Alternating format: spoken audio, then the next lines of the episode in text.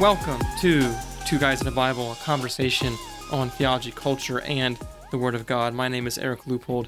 I'm joined as always by my friend and brother in the Lord, Dylan Keniston. Good morning, Dylan. How are you? Good morning, Eric. I'm doing well this unseasonably warm morning. How are you doing, brother? I know it's like 60 degrees out I there know, in right? January. In January, no less. yeah, I guess we'll have to do an episode on global warming at some point. We'll tackle that animal. But um, I want to also say welcome to all of you, our listeners. Uh, just a quick uh, administrative item. Uh, we have recently joined a group of Christian podcasts called the Christian Podcast Community. So uh, we're really excited about this uh, to just partner up with some uh, other good Christian podcasts, podcasts such as The Rapp Report and Theology Gals, and a couple others out there. And if you want to look at some of the other podcasts that we are partnered with, just go to podcasts.strivingforeternity.org and there you can look at all the dozen or so different podcasts that are available. So yeah, we're part of a team now, and uh, I guess that's a that's a good sign. You know, things are on the up and up, and uh, it's all partly due to uh, to you, our listeners, and and the support that you give us. So we really do appreciate that. And if you wish to give us uh, more support, uh, please check out our website, twoguysinthebible.org. And uh, it's kind of a new website too because it's associated with the uh, Christian podcast community. So a little fancier, a little nicer, and a little bit more features there. So check that out, please. Now, with that though, we're going to dive into a topic today on evangelism, sharing the good news, sharing the gospel. And kind of what uh, led us to want to talk about this topic, I was checking out some of the news articles recently, and I shared this with Dylan. And it was back in um, around Christmas last year, 2019. So just maybe about three, four weeks ago. Excuse me. And it's an article from uh, uh, LifeSite News about uh, Pope Francis and some of the things he said. Now, I'm not trying to say whether or not he was speaking, you know, as the infallible pope in this regard, but some of his some of his phrases were concerning. Uh, and the article quotes him as saying he was speaking to um, a few high school students in Rome, and he was saying basically that uh, speech should never be used to convince non believers of the truth of the Catholic faith. So he said also things like, um, uh, with a non believer, the last thing I have to do is to try to convince him. Never. The last thing I have to do is talk. I have to live in accordance with my faith. And that's a quote from, uh, from the Pope himself. And then even later on, he says, I have to live in accordance with my faith, and it will be my testimony that will awaken the curiosity of the other who says, But why do you do this? Um, and then later on, uh, he says that uh, uh, it would be inappropriate for a, a Catholic to try to convert a Muslim to Christianity, as it would be for a German to try to convince a Frenchman to repudiate his nationality and become German. And, you know, so there's a few phrases in there that uh, uh, were interesting and that I wanted to talk about. And and it's not really just the Pope per se, but there's other common phrases uh, that we've heard in Christian in Christian circles. Uh, uh, one uh, pretty well known one is the what is that that special phrase that I believe it's it's attributed to Saint Francis of Assisi. It's preach the gospel at all times and when necessary use words. Right. So I guess this is you know what is going to kick off our conversation today, Dylan, about what is evangelism, what is the role of speech in evangelism, how do we even begin to unpack or tackle uh, the topic of, well, how do Christians share their faith? Is it by their works and their behavior or by their words? What would you say to begin on that topic? Yeah, well, so I, I, would say to begin, evangelism, you know, broadly understood, is the proclamation of the good news, to to preach the good news, to share the good news with uh, non-believers in the hopes that they would, you know, the Lord would have mercy on them, that they would repent, the Spirit would regenerate them and enable them to latch hold of the gospel by grace through faith. Um, you know why we do that? God says to uh, is kind of the is kind of the short answer. Um, and and it's part and parcel of an entire biblical theology of missions, right? You know, kind of God going after his his lost people, um, and a, and just a tremendous part of that is speech. Um, and so there's there's so much you know kind of going on here. It's it's a little bit. It's not to say that evangelism evangelism is not well paired with good deeds. I mean, it certainly it certainly is. Like if you have if you have good deeds, it, it- let's say if you don't have good deeds and you're sharing the gospel, it can be seen as a you know, I don't know a power play. You're just trying to mm-hmm. increase your tribe.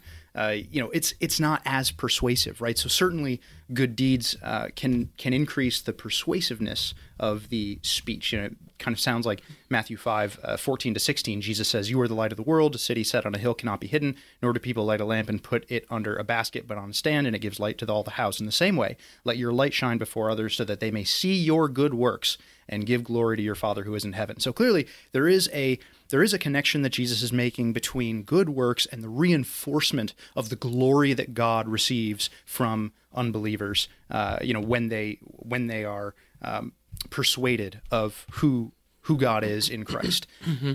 But um, this is you know just to some of what um, what Francis was saying uh, it strikes me as as m- muddy thinking uh, at best. So I guess you know we'll start there, and then you know when it comes to kind of preach the gospel and if necessary use words, you know I think it's well intentioned. Similarly, um, just super misleading. I think it's often attributed to Saint Francis.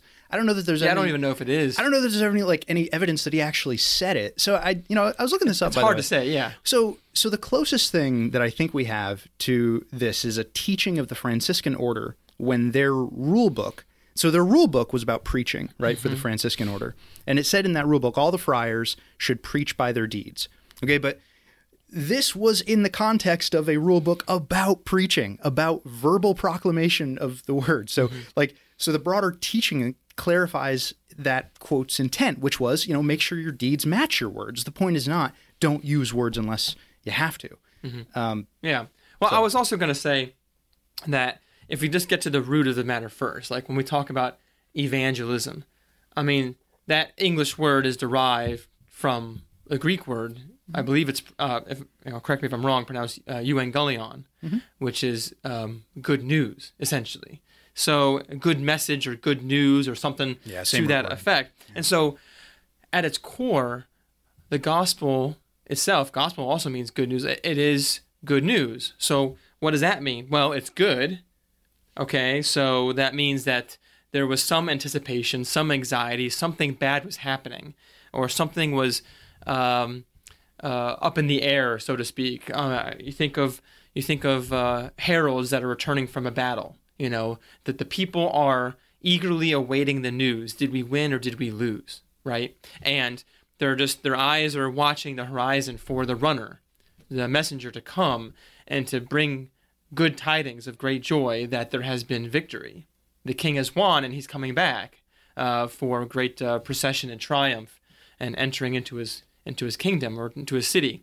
Um, but that's that's the kind of idea there that there's some there's bad news like there's a war being fought and you know we have enemies and we are in danger but the good news is that someone uh, has achieved victory namely uh, in the realm of salvation you know christ has achieved the victory over death and over sin over satan. And so there's there's good news about that. And of course it ties into as well you know we're dead in our trespasses and sins. We have debt that we can never pay. And the good news is that that uh, provision has been made in christ right? So and then it's also it's actually news. You know it's not fake news or propaganda. Um, it's not a sales pitch right? It's actually based on facts you know as, as paul says if if christ is not risen then we are, of all people are to be pitied. You know 1 corinthians 15 he talks about if the resurrection didn't happen essentially we're wasting our time as christians. We should be doing something else. Eat drink and be merry for tomorrow uh, we die. So it's news like so in a way those who are preaching the good news they're talking about an event that happened in in history that's good. We're going around telling people as heralds hey the king is won jesus is lord uh, bow the knee in submission to him and you will be forgiven of your sins you can have fellowship you can be a citizen of the kingdom and not treated as a as a rebel like and that, that's that's I think that's kind of the bare bones like what the gospel good news is, and so it necessarily involves words, uh, speech, and proclamation about something that happened. Uh, thoughts on that? On that, Dylan? Well, yeah, no, I think I think that's absolutely right. You know, fundamentally, good news is news is not something you do. right? It's true. Like, news is something you announce. It's something you say. It's good news worth spreading. So and and so uh, Duane Litfin had been the the president of Wheaton College for a time, and you know he made this same point. He said, "Look, the gospel is inherently verbal. So Mm-hmm. preaching." The gospel is an inherently verbal behavior. And, you know, Paul makes the same point in Romans 10, Mm. uh, 14 to 15. He says, How can they call on him in whom they haven't believed? How can they believe in him of whom they have never heard?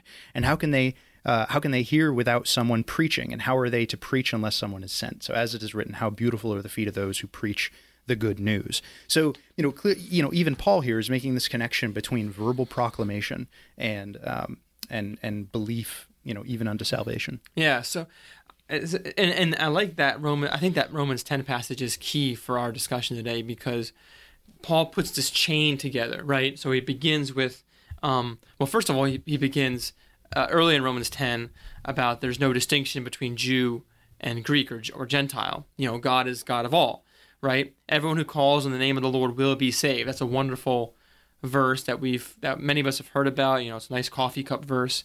Um, but then the next verse, you know, uh, Romans ten fourteen, like you said, how then will they call on him in whom they have not believed?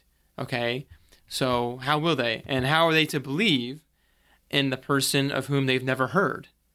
And how are they to hear without someone preaching? So basically, there there needs to be believing, but the believing doesn't happen unless they hear something.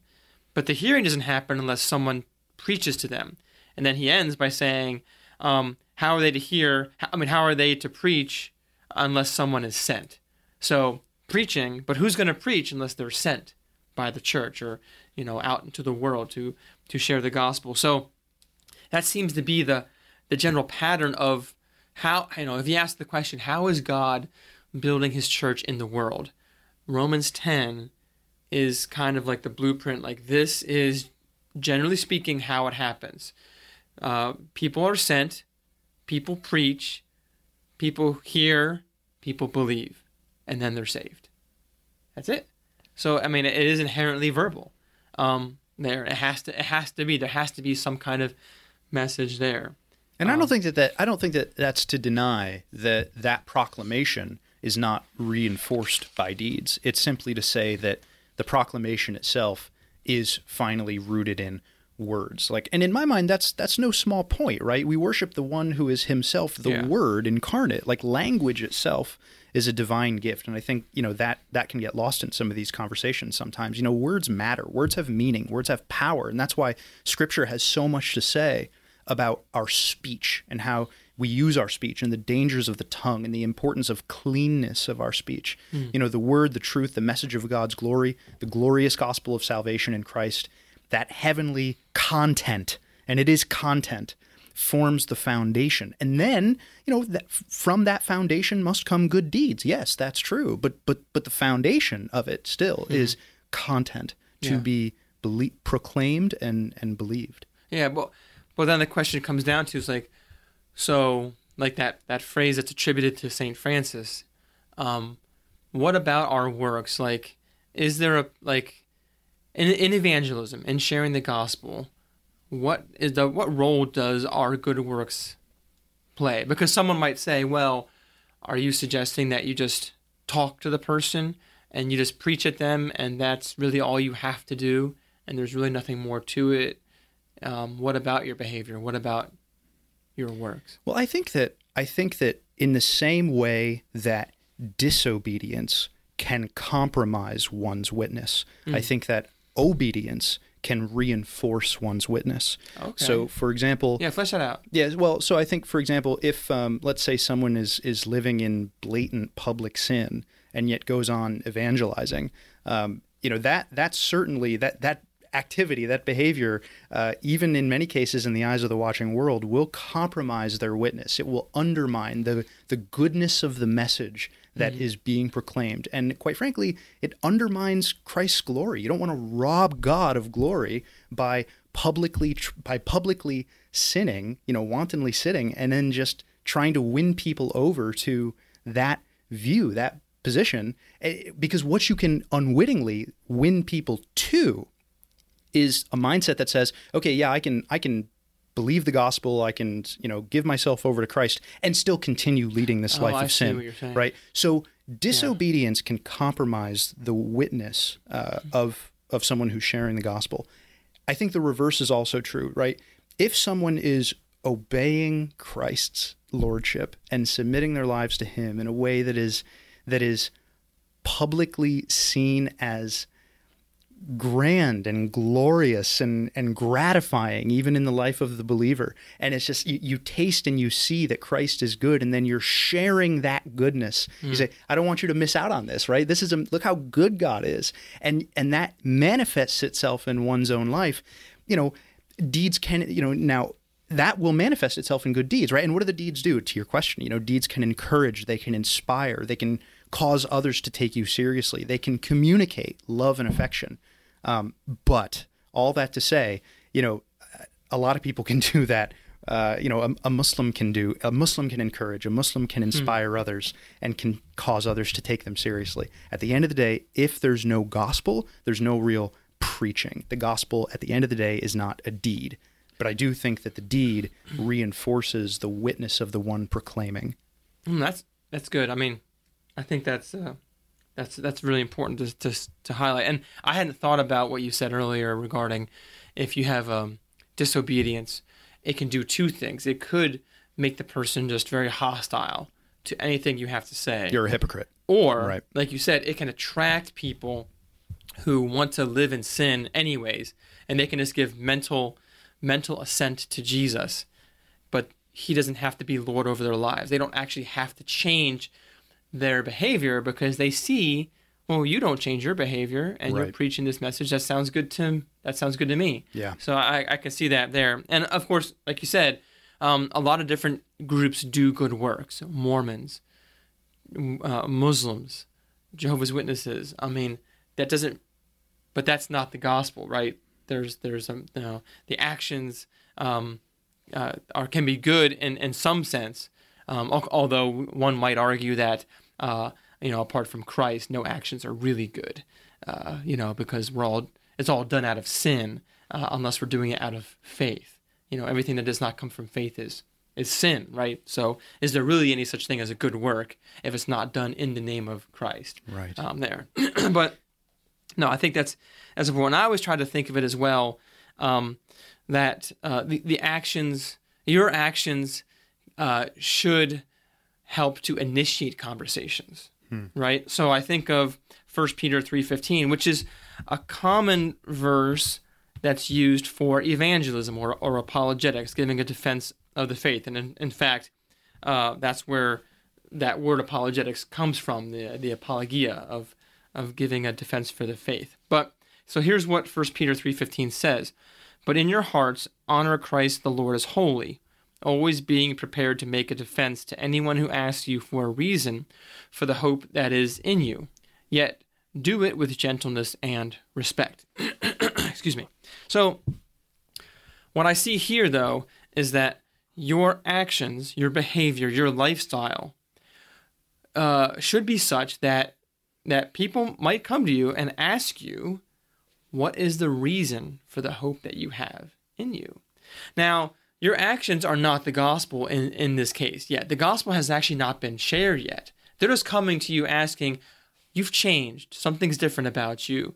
Like you're you you know you don't get you know uh, uh, you know just you know taken you know into sin. Like you're not falling into sin when bad things happen to you. You're staying pretty steady and pretty firm.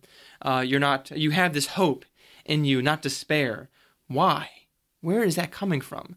And then that's the door that gives you the opportunity to share the gospel, to evangelize. So the gospel itself remains a message of words. Your behavior, your lifestyle just opened the door to allow that to happen. But it itself is not the gospel. Hmm. Is that that is that is that fair to say? Yeah, yeah, no, I think so. And I so so I think that there's an analogous point to kind of, you know, what you were just saying with our impetus for evangelism. You know, a lot of times we can be, you know, Christians can at times be guilted into evangelism uh, by this this weight of you know, we we want to save people from hell. Now, now I'm not disparaging. Oh, like that. hasty, like we got to be quick. Well, no, not not hasty, but just that the the drive behind evangelism is to save people from hell. Oh, yeah. And I'm and I'm not disparaging that. Certainly we do want to, you know, part of what it means to love others made in God's image is to desire that they would be saved from hell. There is no question about that. Um, but I think I think if that if that is the primary driver of why we evangelize, why we share the gospel, I think it can we can fatigue from it, right? I think I think the so it's kind of analogous to a point about uh, from from Jonathan Edwards, right? So uh, this, you know, Edwards says, you know, the core of the Christian identity boils down to he said, don't don't first think God loves me and then think how lovely he is, right? Edwards says, flip the order. Think how lovely God is and how glorious Christ is and how worthy he is and how excellent he is. And then you'll be much more apt to grow in his love for you. So so similarly, right, if we if we really want to kindle a passion as Christians internally, deep down in our guts, you know, you really want to kindle a passion for evangelism, then make glorifying God and chasing after God your priority because the, that pursuit overflows into the rest of our lives and our thoughts and our speech and our pursuits. And evangelism can be a kind of natural outgrowth of that pursuit. Hmm. So, you know, and, and again, that's not to disparage. You want to save people from hell. We do want to save people from hell. That's important. We absolutely want to do that because we love them. But our love for people is most fully expressed in our love for God, hmm. right? So that's why I, I think it's kind of like the similar to the old adage, you know, shoot for the stars, land in the clouds, shoot for the clouds, land on the ground, right? You, you, you shoot higher than your aim and you'll get that aim. But you know, in my mind, that's that's not that different from what Jesus says in Matthew six, right? You know, don't worry first about food or drink or clothes. Seek first the kingdom and his right his kingdom and his mm-hmm. righteousness, and these will be added to you. And you know, we want to be careful here because you know, I'm not. I wouldn't. I never want to pit love of neighbor against love of God. You want to keep them together. You synthesize them by putting each in its proper place, one as foundation and one as outgrowth, right? It's kind of like, you know, people warning against don't be so heavenly minded that you're no earthly good. Well, Yeah.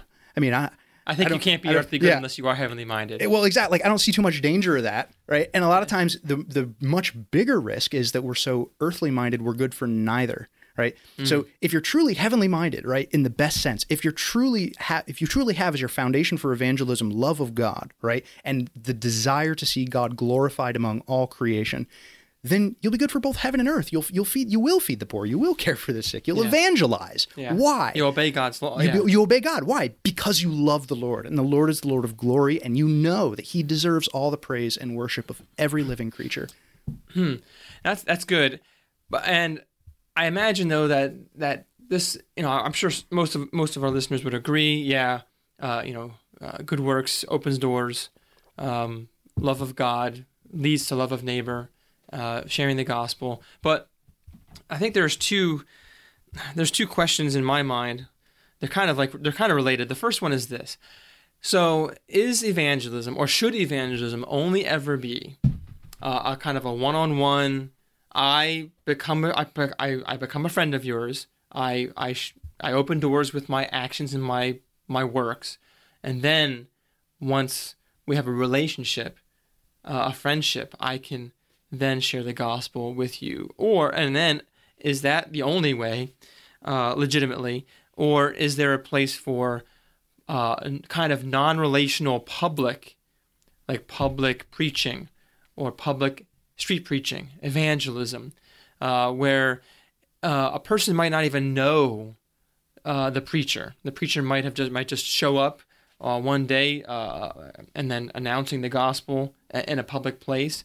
And there's really never been a, a you know a chance for listeners to see their works or to see their their lifestyle in action. Right? Um, is that is there a place for that too? So, you know, I think most people would agree with the idea of making friends and then sharing the gospel with that friend. But a lot of people have a hard time, I think, with uh, open air preaching and public evangelism. You know, the guys passing out tracts outside, the guys street preaching. Um, what are some thoughts about that that you have in regard, and then also some passages from scripture that might uh, either be for or against that? Well, I, I don't think that it, it you know I don't, I don't think it's it would be widely disputed to say that you know certainly having you know share, sharing the gospel and evangelizing in a context where there is relational capital can help mm-hmm. right and it, and, and it certainly doesn't hurt matters right mm-hmm. it, it really can make a, a positive difference um, so I, I, I wouldn't dispute that to say that it's a prerequisite that you you must have that kind of relational backing before you may share the gospel uh, or before it's wise before to share the should, gospel yeah. or before you should yeah i mean look jonah didn't have much relational capital with the ninevites. Uh, that's true. you know what i mean? Like he's, he's just kind of god's god commands him and he goes. So yeah that's true that's um, true. you know and, and that's not all that different from you know the great commission. Um, yeah. so so that's I, I think that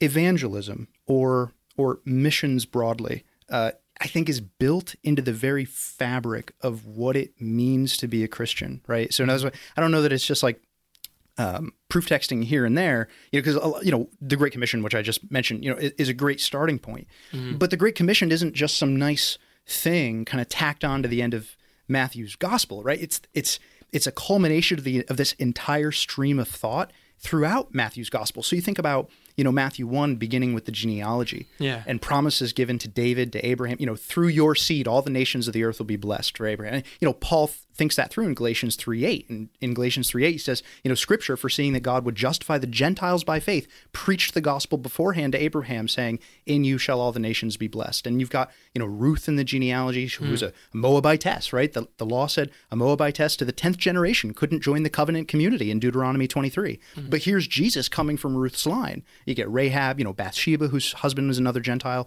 you know, and in Matthew uh, 8, you know, many will come from the east and the west uh, and take their place with Abraham, Isaac, and Jacob. The east and the west is Gentile turf. You got John the Baptist. God can raise up stones. Uh, God can raise up stones as children for Abraham. So the gospel isn't just for the old covenant people. Uh, the Olivet Discourse. The gospel much must be preached to the whole world, and then the end will come. Matthew 24, 14. So you see, the Great Commission culminates all of these themes, mm-hmm. and and fundamentally, it's to say, look, making disciples is how the church grows. It doesn't grow genetically, mm-hmm. right? Grace doesn't flow through the genes to our kids. So, how does God build his church? Preach the gospel. And that's not just Matthew's gospel, it's the entire Bible, right?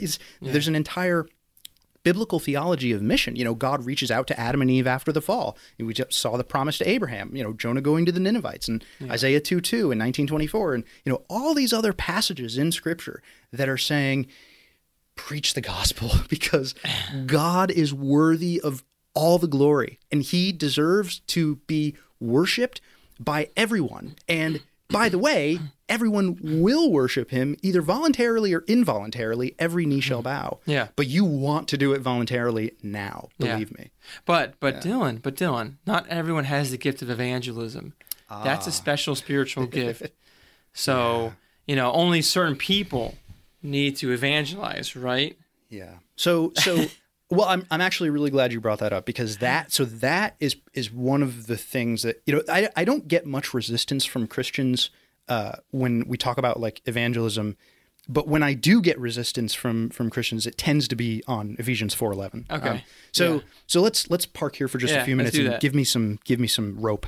Um, so the argument is, you know, only some people have this gift of evangelism, and that comes from Ephesians four eleven, which says and he, God, gave the apostles, the prophets, the evangelists, the shepherds, and teachers.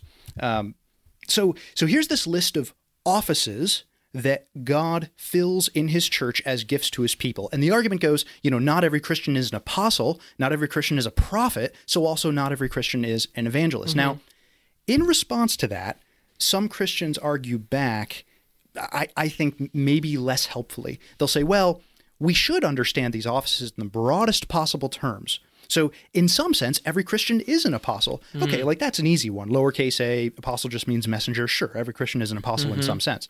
In some sense, every Christian is a prophet. Mm. Okay, well, maybe depends on the definition, but you know, let's let's keep it broad. Mm-hmm. But when you get to shepherd and teacher, mm. those tend to have narrower connotations in Scripture. like so, pastor, yeah. right. So it, it's not that you can't expand the semantic range of those words to include every Christian in some sense. Rather, it's that that semantic expansion is really like not in scripture. So when shepherd is used, it generally has a narrower meaning, either an actual shepherd of sheep or more commonly a leader, usually a spiritual leader, which as you said is where we get the word pastor. So I think I think it's an uphill battle to stretch the semantic ranges of these words so far that they apply to all Christians, all of them do, while still remaining faithful to what scripture means mm-hmm. by the word. So in my view, you know, these gifts refer to offices that leaders in covenant communities have held throughout redemptive history. So, but there's an, another answer to this problem, I think, in Ephesians 4:11, and this is this is where I would go. If someone came to me and told me they didn't have the gift of evangelism, this is where I would where I would go. Okay. Right. So, there's a handful of lists of spiritual gifts in Scripture. And when you survey those lists, they include some things that only certain Christians have or do, and other things that are commanded of all Christians. For example, shepherding, you know, as I said earlier, is not something all Christians are commanded to do. Um, but if we look at, let's say, Romans 12, 6 through 8, which is another list of spiritual gifts, we find things in that list that are elsewhere encouraged of all believers. So service is a gift in Romans 12:7, giving in Romans 12:8, acts of mercy also in 12:8. And while these are called gifts in Romans 12, do we conclude that some Christians have these gifts and others don't? So hmm. like in other words, does this mean it's okay for some Christians not to serve, not to give, not to do acts of mercy because well, I just don't have those gifts? Yeah. Like we don't draw that conclusion. Now, why not? It's because other passages in Scripture exhort all believers to do these things. I see. So all Christians should serve. We read in Mark 10, uh, whoever would be great among you must be your servant, for the Son of Man came not to be served, but to serve. So also Paul in Galatians 5, don't use your freedom as an opportunity for the flesh, but through love serve one another, right? All Christians should be generous and have some plan for giving. So we read, uh, John writes in 1 John 3:17, if anyone has the world's goods and sees his brother in need, yet clothes, clo- closes his heart against him, how does God's love abide in him? Likewise, Jesus in Matthew 10:8, you received without pay, so give without pay. Jesus also assumes his followers will give to the needy in Matthew 6:3. And then all Christians should do acts of mercy. So in the parable of the good Samaritan, Jesus asked the lawyer at the end, which one proved to be a neighbor to the man who fell among the robbers? The lawyer rightly answered, the one who showed mercy. Then that you know, the Samaritan who bound up the man's wounds, took care of him, took him to the inn, paid for, paid the fee for him, he did acts of mercy. And Jesus says, "Yep, now you go and do likewise." So, now come back to the list of gifts in Ephesians 4. There's no text saying that all Christians are shepherds. Mm-hmm. But if you come back to evangelism, the question now becomes is evangelism elsewhere taught to be expected of all Christians? And the answer is a resounding yes. There is no hint in Scripture that evangelism is just for the elite of the elect, or only for those who've been to seminary, or only for pastors, or whatever. It's just normal, regular, run of the mill Christian behavior. So, a few examples.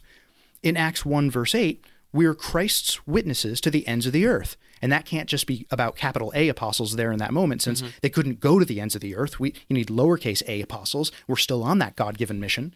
In 2 Corinthians 5, Paul tells us that we're given the ministry of reconciliation, that is, between God and human beings. How are God and human beings reconciled? Through gospel proclamation and hearers believing. Peter mm. tells us, you said in 1 Peter 3.15, always be prepared to give a defense for the hope that is inside of you. And then after Stephen was stoned in Acts 7, Saul, eventually Paul, kept, you know, ravaging the church, entering houses, dragging men and women off to prison, and the Christians scattered. And those who scattered, Acts 8 verse 4, went about evangelizing. And the ESV translates that as, you know, they went about preaching the word. But that phrase in one word is the Greek that you had referenced earlier, uh, euen, yeah, euangelizomenoi. Uh, So you can hear the root word there, evangelizing. So, so all that to say, I think that w- the reason I don't conclude from Ephesians 4:11 that only some Christians are evangelists is because we want to look at this list of gifts and ask ourselves is there anything in this list that is that is commanded of all Christians elsewhere and I think in the case of shepherding the answer is no and in the case of evangelism the answer is yes Hmm. Yeah, I think that's a pretty strong argument. I mean, even even in that that commonly used apologetics verse of 1 Peter 3:15, if you start in 1 Peter chapter 3 verse 8, uh, the whole section begins, finally all of you have unity of mind, sympathy, brotherly love, a tender heart, and a humble mind. Do not repay evil for evil or reviling for reviling. And then he continues, and that's where he ends up getting to verse 15 about setting apart Christ as holy, always being ready to make a defense to anyone who asks you for a reason of the hope that's in you. So, this is a call for all of you need to be able to answer the questions if someone asks you why do you have hope in this life and that means your answer should be because of jesus so essentially your answer is the gospel Yeah, and that's the gospel. and, and none of that, by the way, and I, I know you would agree with this. Like none of that means everyone has to go become a, a, a like a, uh, a, street seminary preacher. student or a street preacher. Yeah, right? that's like right. it, you know, it could be as simple as I was blind, but now I see. Right? Like Yeah. like it, it could just be as simple as like Christ saved me, and He can save you too. So Yeah. like I, I guess you know I. There's always a danger in some of this to, you know, I, I've, I've met several Christians who will say things like, well, you know, I'm reluctant to evangelize because, you know, eternity hangs in the balance. And what if I say something wrong? Oh, what Or if I mess up? What if I mess up? Or, you know, I don't have the kind of training I see. to be comfortable going and, and doing this.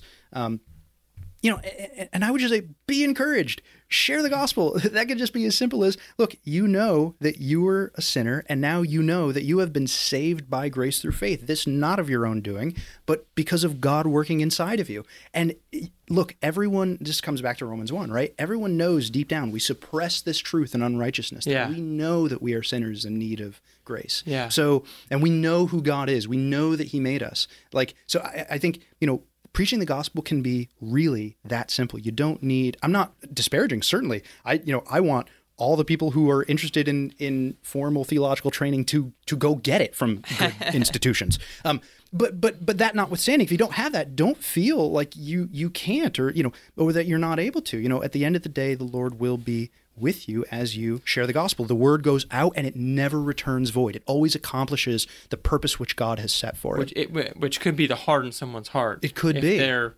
uh, hostile against it, and I, I definitely want people who are listening to be comforted uh, by that as well. I mean, if you are a Christian, so if you've if you've heard the message and you agree with the message of the gospel and you've uh, uh, trusted in Christ, then technically you are capable of sharing that same message that you heard to somebody else. It doesn't mean that you can answer every single question that they could possibly give you, and that's and that's true. And um, you have to be able to, you know, you have to be able to recognize when you are either in over your head as far as like someone has led the conversation to a, a place that you are not comfortable with. Because most people in general, when you have a, a difficult conversation about something like salvation, they they want to go to their happy place. They want to go to their, their comfort place, and and so that might that might be an area uh, that's not your expertise. You know, uh, whatever that case, whatever that might be, whether they're challenging the existence of miracles or how to know if you know fit all the animals in the ark. You know, standard uh, arguments against Christianity that can be a distraction at times from the actual core gospel message. And and but but that's okay. Like if if you don't feel equipped for a particular answer to a question, then just admit it and say, you know, I don't know the answer right now, but let me go do some research or let me get back to you. Can we can we reconvene or talk about it some other time? This particular question, but always trying to bring it back to Jesus. And, And that's think- more of apologetic methodologies. Yeah. Well, and, and even there, like I think that there's there are at the end of the day, God is true. Let every man be a liar, right? Mm-hmm. There there are answers to all of these kinds of, you know, apologetic questions that can be raised by those in, you know, who are kind of attacking uh, the Christian faith. But, you know, at the end of the day, I I still I, I do think that you know, nine times out of ten, those are just smoke screens. Yeah. Like, and you just blow right through the smoke screen by saying, you know, look, I might not know the answer to that question. It doesn't mean there's not an answer, but let me ask you something. What are you going to do about your sin? Period. What are you What are you going to do? Yeah. Because like at the end, you're someday you know you will die. That is certain. And when you die, you're going to meet your Maker, and you will be called to account mm-hmm. for everything that you have said, that you have done in your life. And you know this to be true. What are you going to do about your sin? You need an advocate. You need someone to stand in the gap. You need a mediator who is perfect, who can who can atone for And pay the debt. who can pay that debt, right? Yeah. So So uh, you know, a lot of the a lot of times those kinds of questions I have found are are smoke screens. And again, it's not to say that they're not worthy of answering. You know, answer a fool according to his folly, lest he be uh, considered wise in his own sight. Um, it's not to say that they're not worth answering at some point down the line. It is to say, you know, a lot of times they're they're smoke screens. I think. And I think it's important. I mean, we haven't really talked too much about Reformed theology or some what my people call Calvinism, Apologetic or uh, well, well uh, even the idea of election. Right? Right. I honestly believe that that the doctrines of grace, Reformed theology, the uh, the idea that uh, uh, that that God is completely sovereign over salvation, really takes uh, a lot of the it takes a lot of this anxiety and stress off of our shoulders because if we're worried that you know oh man I don't want to share the gospel because I might mess up you know it, it's all based on my ability to communicate clearly. And if i don't make good witty arguments the person is not going to get saved. Well good news is that salvation comes by the spirit of god. It's the holy spirit that has to regenerate someone. You know let's take the ezekiel preaching over the dead bones. Dead bones, yeah. dead bones uh, god has to bring them to spiritual life and and it's okay. He will use crooked sticks to draw a straight line. If you know you might be a crooked stick you're you're giving a, maybe not the best uh gospel presentation you've ever given in your life but god can certainly use that in accordance with his purposes but it also protects against pride because even if you are a silver-tongued orator and you are great at at proclamation it's still God that has to change a person's heart to cause them to believe the gospel and to be saved. So you can never boast about your great speaking abilities.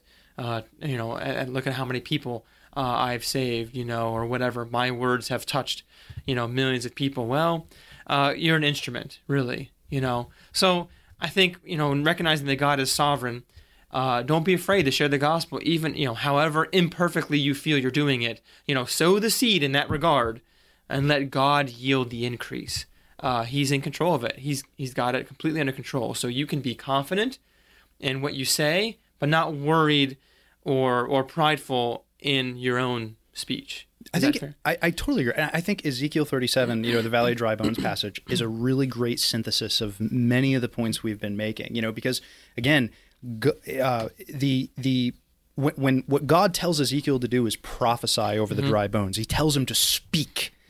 So it's proclamation that's going out from true. what God has told him to do. It's not, you know, hey, you know, Ezekiel, go do some good deeds, and then these To the dry bone. to the dry Go bones, polish the dry bone. polish them, and then and then they're going to come back to life. No, proclaim tr- proclaim what God has said to proclaim to them. But what God does in that, He uses that you see to now bring dead bones back to life. That is a picture of. Quite frankly, regeneration. That's a picture of what happens to all of us when when we when because each of it, you and me, Eric, like when we first heard the gospel, we were dead, Mm-hmm. dead in our trespasses and sins, and given newness of life, breathed in the breath of the life of God by gospel proclamation, this truth, this content that the Holy Spirit worked in us to regenerate such that we could latch onto it by grace through faith Yeah. and identify it as true. Yeah, and I I'm- think, you know, like the doctrine of election is a tremendous, uh, you know, because I, you know, I've also heard some people say, you know, on, along the lines of the role Reformed theology plays in evangelism is, you know, why bother? You know, God has His elect, and you know whether you proclaim the gospel or not proclaim the gospel is not going to make a difference. You know, there's a Except that God ordains the means and the ends. Exactly. He wants you.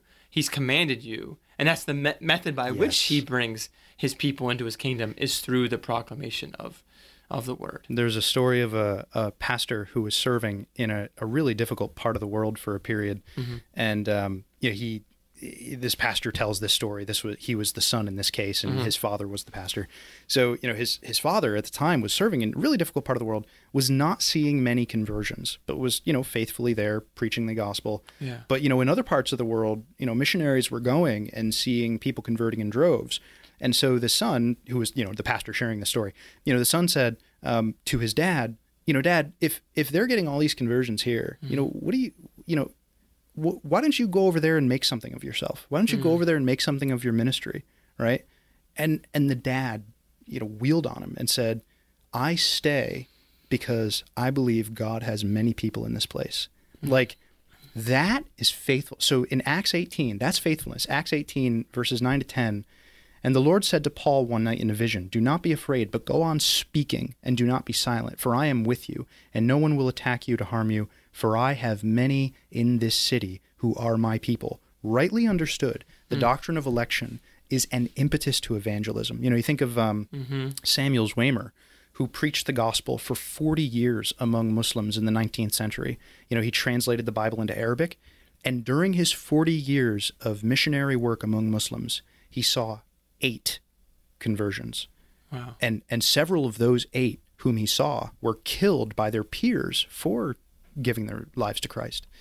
You know, and and uh, you know, Don Carson was telling the story, and he makes the point, and he says, you know, look, when the saints go marching in, will Samuel Zwemer be in the back for his eight converts, and maybe Billy Graham will be at the front for his thousands?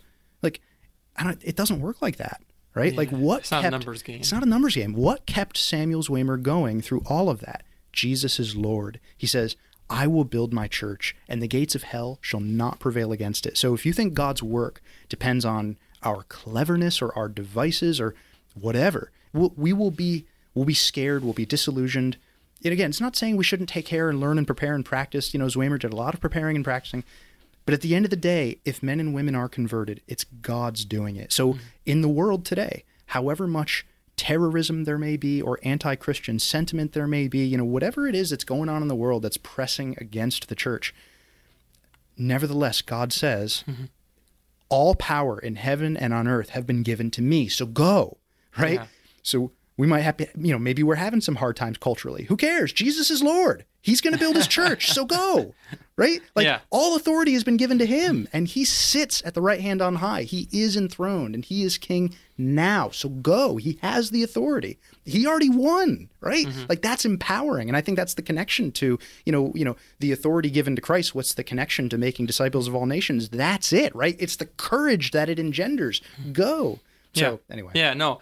And and like you said earlier, I mean, it does not return void. And I know people tend to think that means that guaranteed converts, but but there's several passages that say no because in Right, 1 right. Corinthians 1 uh, verse 18 it says the word of the cross is folly. Excuse me, to those who are perishing, but to us who are being saved it is the power of God. So to those who are perishing, it's folly, it's foolishness, right? And then later on another passage Paul says that their message is a is a is a stench of death to unbelievers. It's a fragrance of death, but a fragrance of life to the believers, right? So, Yeah. so there's going to be a reaction um, to to the gospel. I mean, there was a reaction when Paul was was preaching in Athens, and this is another example of public proclamation. He was in the marketplace, seeing all the idols in in, in the book of Acts, and he tells the men of Athens, like, I see you're very religious. And he goes on and, and, and shares information with them, and they invite him to their Areopagus, you know, to their place of debating and discussion. And when he's done, they basically cut him off when he mentions resurrection from the dead. But there were three responses. There were those who ridiculed him and said, you know, you're an idiot. There were a couple that said, we have some questions. We'd like to talk to you more about this. And then there were a few that actually believed and, and followed him. And the same thing when Stephen, when he shared his uh, his, uh, proclamation, he got stoned for it.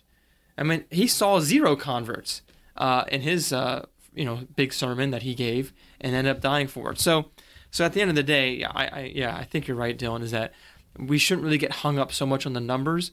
I mean, just imagine, you know, when we get to heaven, we can talk to some of the first evangelists to China, you know, back in the 1800s or maybe even before that, and they saw very little, very little progress. And now, um, I've heard, I've I've seen statistics and and read articles that are saying that, uh, you know, there are over 150 million Christians right now in China, and that it's just it's just growing like crazy. So, so again, God is building His church uh, So- in His so time. The seeds are sown. Yeah. And some seed falls on different kind of Soil. soil, and and there's going to be some different results there. Yeah. Mm-hmm. Yeah. Any final thoughts then, Dylan, before we before we close up? You know, I, I would just say um, none of this should be taken as license to be, you know, uh, jerks for Jesus and kind of you know beating people over the head with it, and you know just not not being kind um, in in our proclamation. You know, I I personally know a number of people who came up in uh, Christian circles We'll put it that way. And w- they probably were not. There are some Christian homes that are a delight and a bl- tremendous blessing to grow up in, um, but the perversion of that can have awful consequences. And I know some people who were who were brought up in just such contexts that you know were um, perhaps not the healthiest Christian homes to grow up in, and, and at times were abusive. Um, and you know that, that that that that's a fine line to walk. And you know when you know when you're dealing with such people, um, you know there's a there's a this is really where the deeds part can can come into play can come in handy. And it doesn't necessarily mean you're going out and doing doing good deeds feeding the poor and, and caring for the sick and uh, all these. It could just be you know give them a hug give them a place to stay when they need a place to stay you know give them a cup of cold water in the name of christ. That's not going to be forgotten. Um, and and hear them out and listen to them. Um, but I, I think you know for as for as all the kindness that we want to muster and all the love of Christ that we want to show those who have been who who have such backgrounds um, at the end of the day what it looks like to really love them is to say you know I love you and it's because I love you that I can't not tell you that um, you know God is who he says he is Yeah. in Christ and a day is coming when um, when you will be judged and, and you want to know that you're secure in Christ. And I tell you this because I love you, right? So um, for all of the relationship building and all of the kindness that's to be extended, um, at the end of the day, that needs to be paired with and grounded on uh, proclamation. Yeah, no, I appreciate that, Dylan, and uh, I think that's a it's a good part, good place to to end on that. Um, so, uh, for those of you listening, thank you for for tuning in. Um, if you have any questions about evangelism, sharing the gospel, apologetics, things like that, we'd love to do uh, follow up discussions on that. So please email us at the number two, two guys in the Bible dot podcast at gmail.com, or just go to our, our brand new website, two guys in the Bible dot org, and you can uh, submit a contact form there. And again, you know, Same URL. yeah, same URL actually. It's the same URL, just it's just a nicer looking uh, website. And just keep in mind, like we love your support. Uh, if you go to Patreon.com and you type in Two Guys in the Bible, you can become a monthly supporter for us. We would really appreciate it. But even more important than that, besides your prayers, is just you know you know you know reviews, thumbs ups, things like that. Like that's the currency of social media these days. Is uh, to get the search engines going, to get the reviews, to get uh, just just more exposure, and that's really our goal is just to reach as many people as we can uh, in the name of Christ. So, uh, thank you again for listening, and uh, until next time, All right. God, God bless. bless. you.